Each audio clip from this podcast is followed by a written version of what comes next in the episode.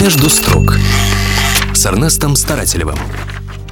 Здравствуйте. Утро красит нежным светом стены древнего Кремля. Просыпается с рассветом вся советская земля. Холодок бежит за ворот, шум на улицах сильней. С добрым утром, милый город, сердце родины моей – Красивые слова популярнейшей советской песни «Москва майская» неслись в эфире всего Советского Союза, и как много в них было энтузиазма, жизни, устремленности в будущее и, конечно, весны и предвкушения счастья.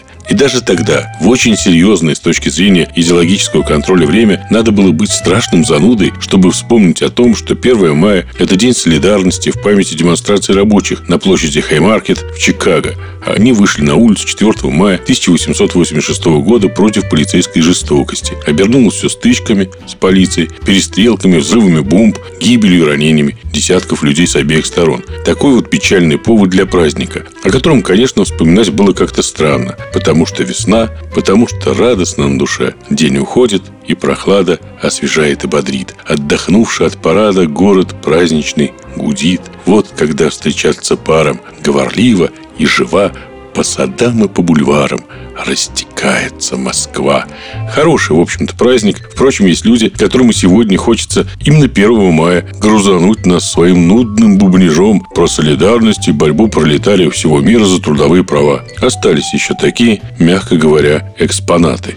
Дорогие друзья, уважаемые мои товарищи, сегодня 1 мая приобретает действительно свои первые очертания – Речь не идет о красных шариках.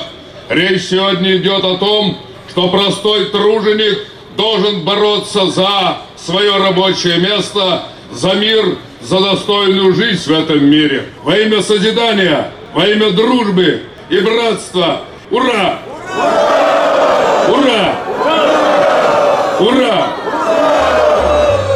Это выступал лидер КПРФ Геннадий Зюганов – Смысла в его словах особого нет, как и в любых ритуальных заклинаниях. Сегодня днем с огнем не найдешь работящего человека, которому нужны Зюганов и его КПРФ. Если возникает проблема на работе, с начальством, куда разумнее пойти в трудовую инспекцию, суд или прокуратуру?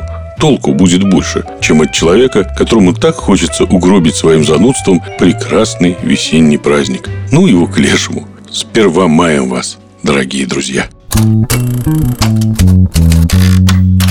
«Между строк» с Эрнестом Старателевым.